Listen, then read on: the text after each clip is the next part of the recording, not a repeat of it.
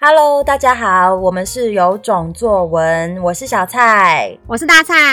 欢迎来到有种 Podcast 第二季，有种念作文。从今天起到不知道哪一天止，我们要念作文给你听。今天要念给大家听的作文题目是“特别”这个词，课堂日记。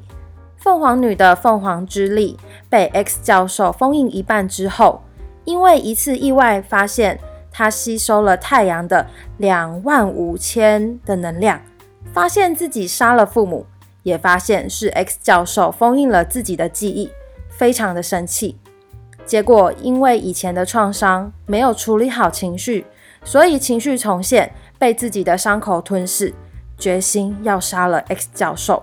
以上就是今天的作文，有种听的你猜猜看，写这篇作文的学生是几年级的学生吧？我们来请大蔡老师揭晓哦。好的，这是我们6年级的学生。我个人呢，就是强烈要求小蔡要放入这篇作文。其实平常的其他作文我都不是我选的，对，大部分啦，就是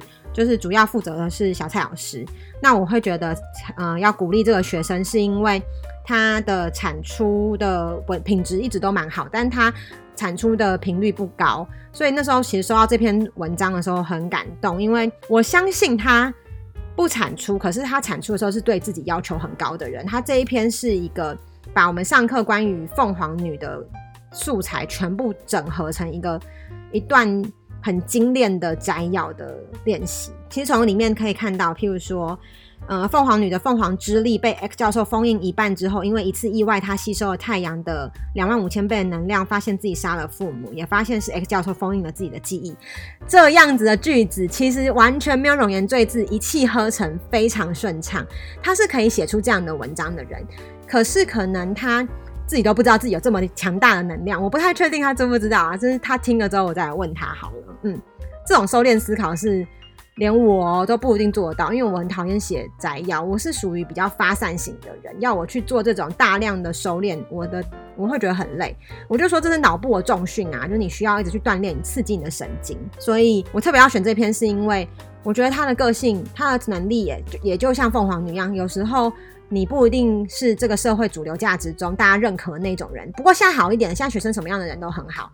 但是你不要自我否定，因为其实你一定有很好的一面。那一面是应该是说，我们根本就不要去就是一直说你很特别，应该是说每个人都很特别。那其实他就会知道，他就会开始反过来欣赏自己，因为每个人都是独一无二的。有时候我觉得一直讲特别好像是在安慰那些人，但其实我没有这个意思，我也不知道怎么具体的讲，只能说虽然是短短的一篇日记，但是带给我的感动蛮深的。我会觉得他果然是我想象中那样有能力的孩子。